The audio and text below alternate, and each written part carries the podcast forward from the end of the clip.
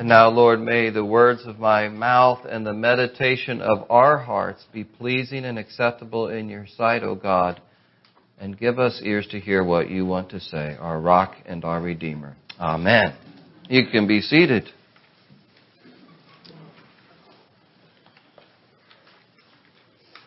Remember when Josie gave birth to our fourth child, Naomi, uh, she did it without any pain medicine at all. That was the first time she gave birth without any pain medicine at all. And uh, that was the first time I had witnessed that a, a birth without any pain medicine.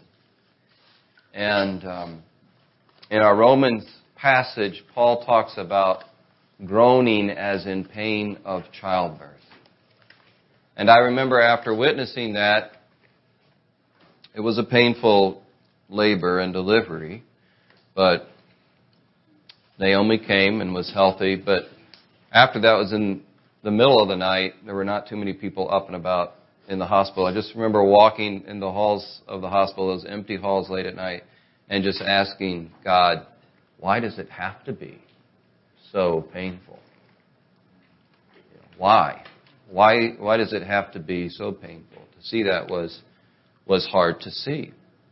And Paul says that uh, he, he likens creation to a person who is groaning in pains of childbirth. And then he says, and we also, who have the, the first fruits of the Spirit, the Spirit of God is in us, but we also participate in this groaning, in this pain. And it does raise the question, like, why is this the reality that we face today? And then how can we face the reality? Whether it's physical pain, whether it's the groaning that comes from illness or old age or dying, or, or whether it's psychological pain and the groaning that's associated with that, loneliness, anxiety, depression, uh, family risk, relationship breakdowns. We are, we're familiar with groaning part of the human experience. But you know, I was reading a doctor and he said that the, the problem today is that in, in modern advanced societies, he said that the better we get at alleviating suffering through medicine and technology, the more difficult it is for us to psychologically handle suffering. And especially when the medicine and the technology fail. So, what does God have to say to those who groan? What is God's word to his sons and daughters who groan? And how can we go through this with hope? That's what Paul teaches us here in Romans 8. He says, yes, there's groaning, but there's also glory.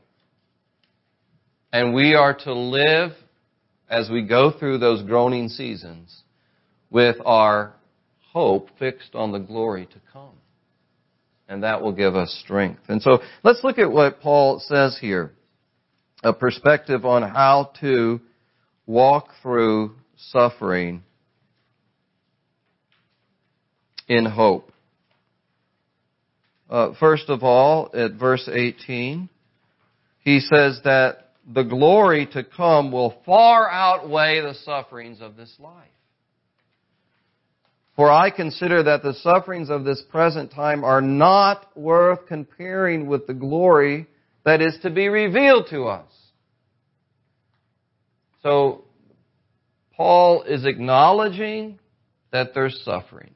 Paul was a, uh, an apostle who suffered greatly, and there are times where he recounts in his letters all the ways that he suffered. You know, he's writing letters from prison. So he suffered imprisonment. He suffered in one place in 2 Corinthians, he talks about it. The beatings, the hardship, the hunger, the shipwreck. Paul knew suffering. But he said, I've come to this conclusion in his life with God, as he's gone through this suffering, that if you put present suffering on the scale, on one side of the scale, and future glory to come, there's no comparison. The future glory to come will far outweigh the present suffering. The present suffering is like a popcorn kernel on one side of the scale. The glory that comes like a big old weight on the other side of the scale. And when that hits, the suffering will fly away. The suffering will be gone. And so Paul wants us to live as sons and daughters of God with that future perspective in mind, that eternal perspective. That glory is coming. This is what God has promised. Jesus wants people to live with an eternal perspective. We just heard that parable that there are two eternal destinations.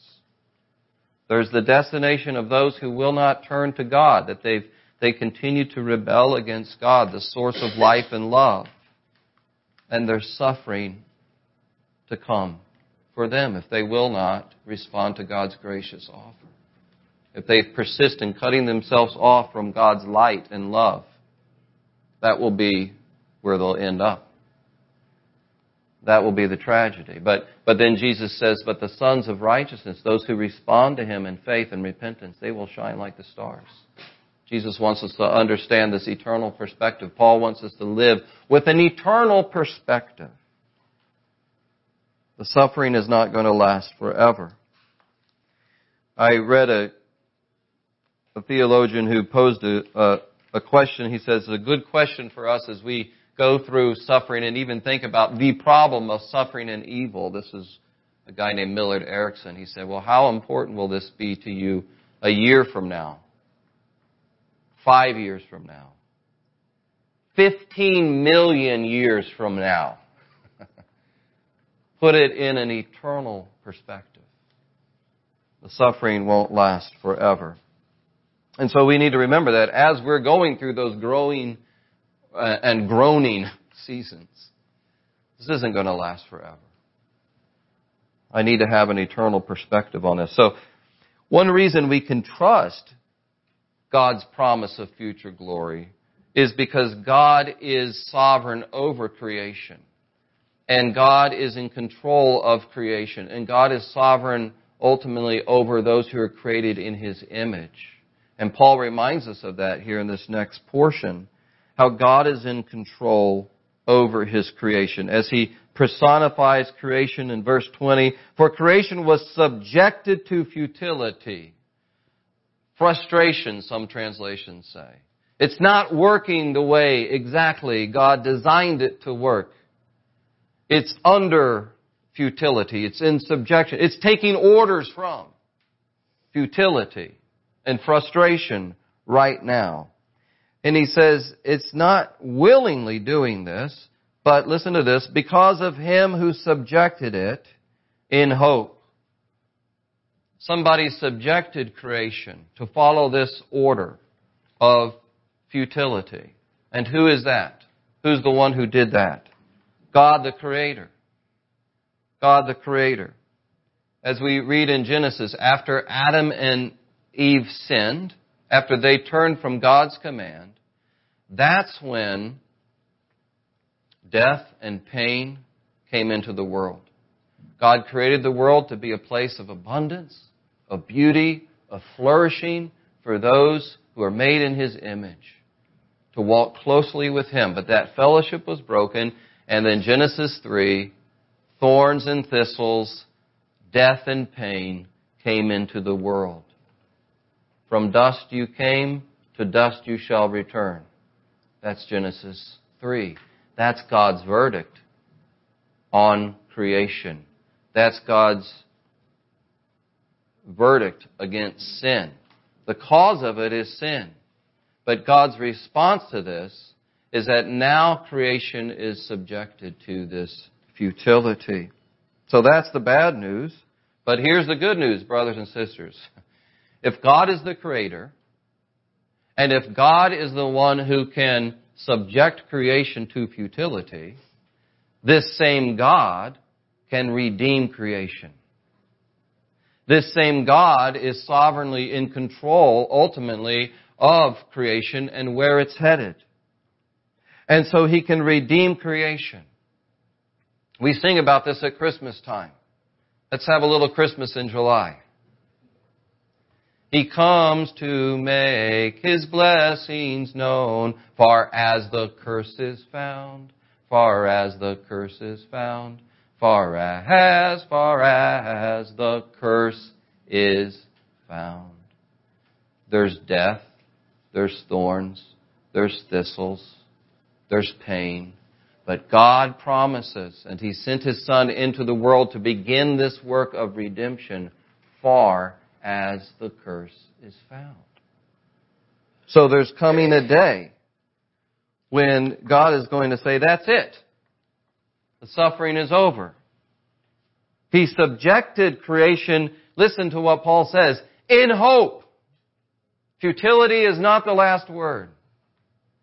Death is not the last word. Groaning is not the last word for the people of God.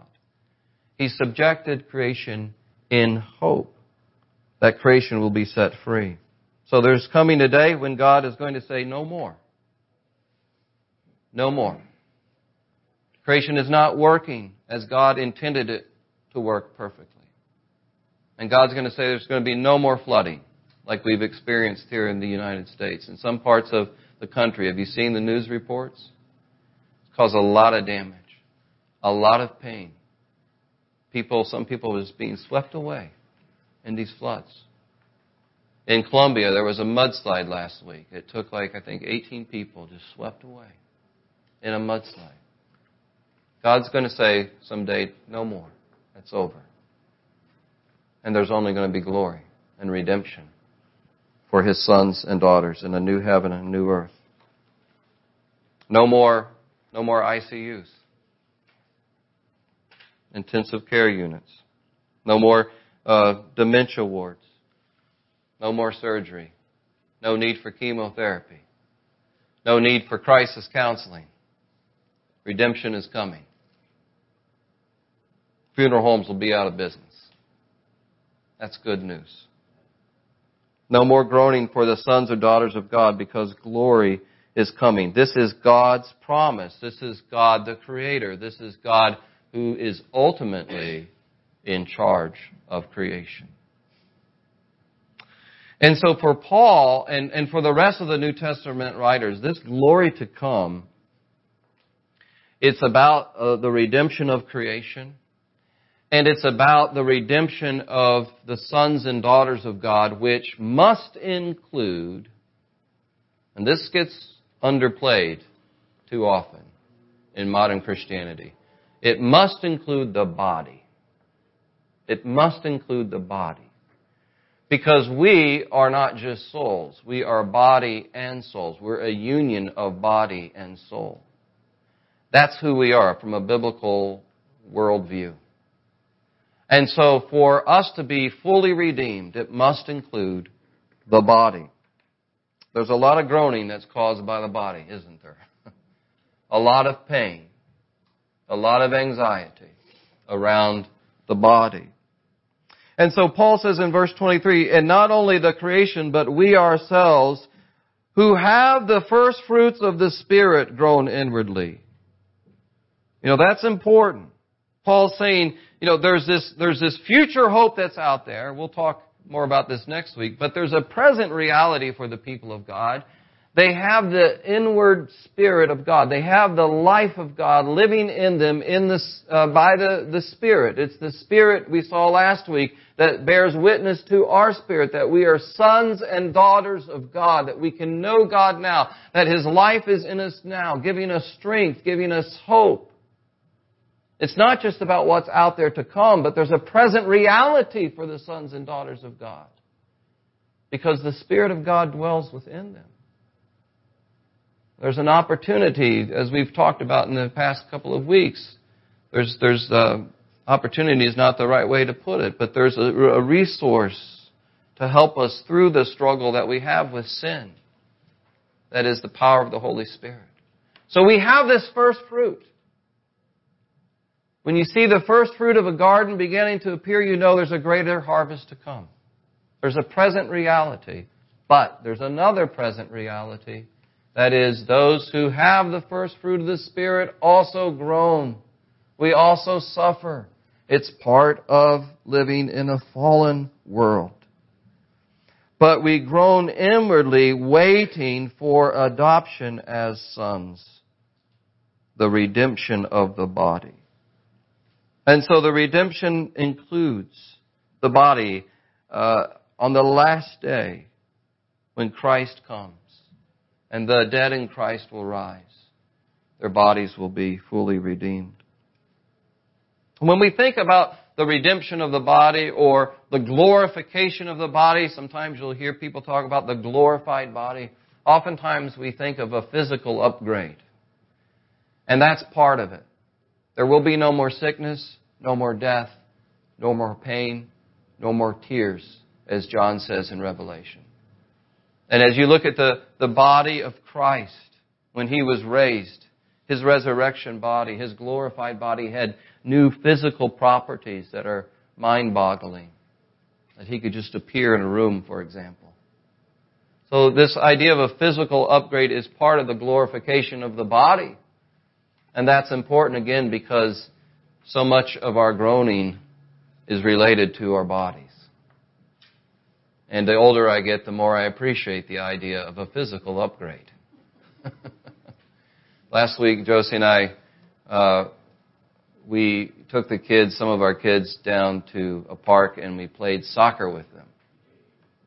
And so, um, I don't play soccer at 50 like I used to at 20 and 30. I can still kind of jog around a little bit in these short bursts of sprinting. That's about all I you can get out of me. While my kids are just zipping all around us.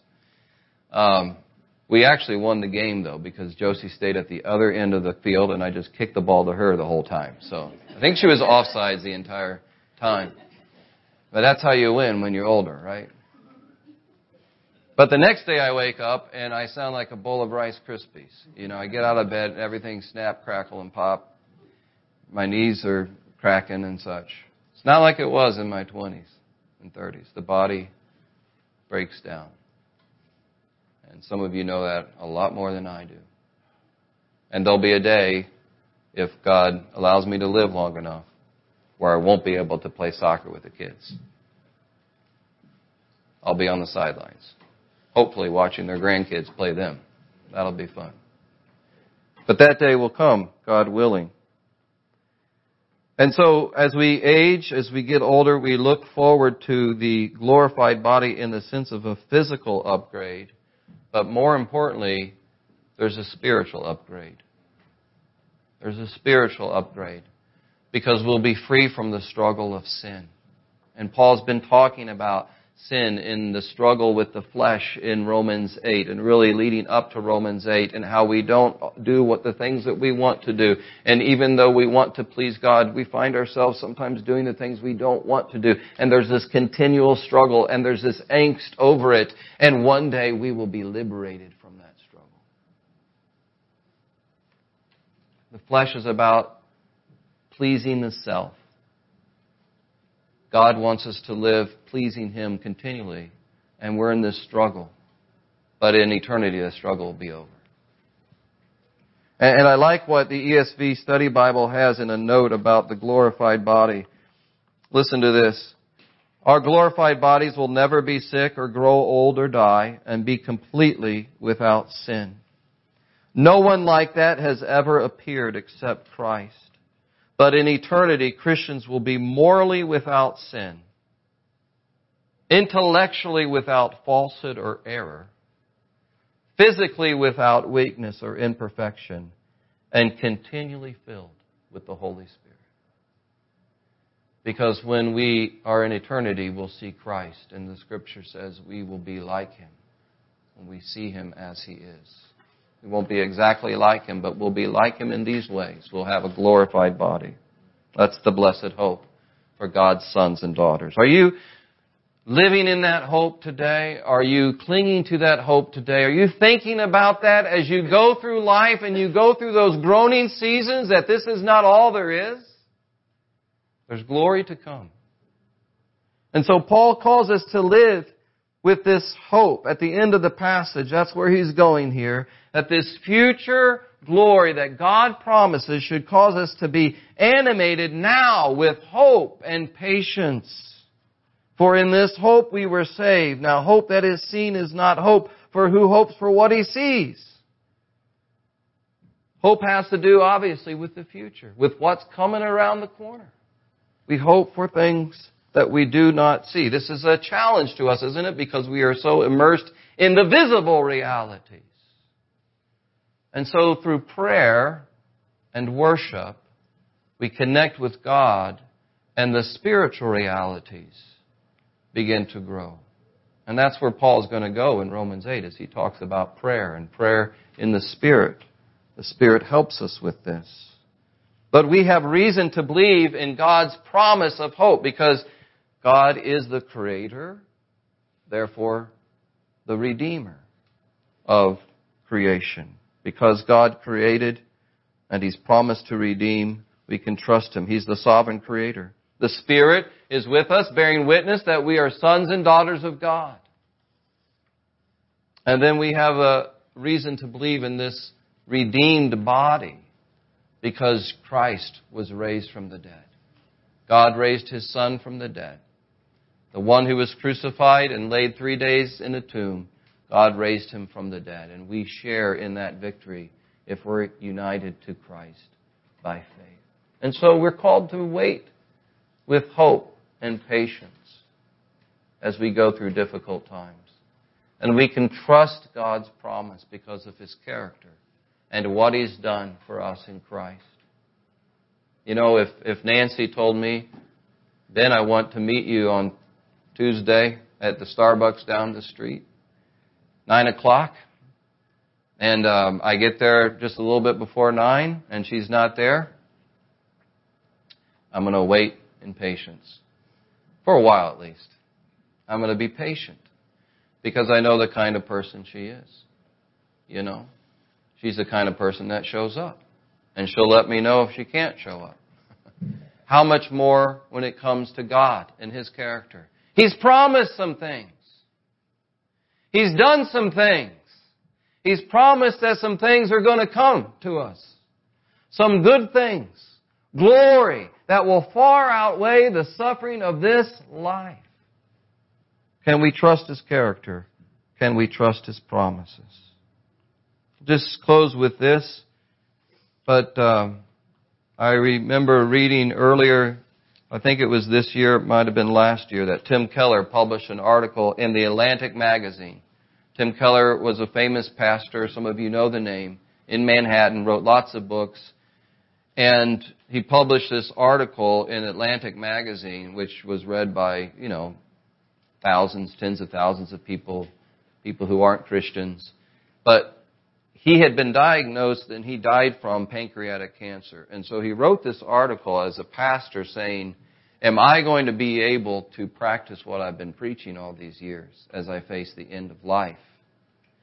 And he wrote this article explaining how he was facing this suffering, how he was going through it, how he was groaning through it, and, and hanging on to hope. And you need to read the article. You can just Google Tim Keller, Atlantic, and see what he says there. He's very honest about the struggle this is, and the anxiety and the fear that he was going through, but also how he was dealing with this with God. And one thing he said that struck me is he said, as we are going through suffering, this is what he found. He said, we need to talk to ourselves about the promises of God and remind ourselves of the promises of God in the presence of God. He said, You see it in the Psalms where the psalmist will say, Why are you so downcast, O my soul? It's like you take yourself by the lapel and you look at yourself and say, Hey, let's get a grip here. Remember who God is. And Keller writes this, and I just love this imagery. He says, We need to take the truths about God and press them down into our hearts until they catch fire. Take the truth about who God is, what He's promised, in prayer. Talk to yourself about it. Talk to God about it. Press it into your heart until it catches fire. And that's how we can live with hope and patience in the groaning seasons of life. We remember the promise. Glory is on the way. Let's pray. God, I, I pray that you help us to do that. Help me to do that. You've given us so many wonderful promises in Christ, and sometimes, Lord, these things seem so distant from our present reality. Help us to take the time to talk to you about these promises, to, to remind ourselves of these promises, and by your Spirit press them deeply into our hearts so our hearts catch fire and we can live in this hope now and forever, I pray. In Jesus' name, amen.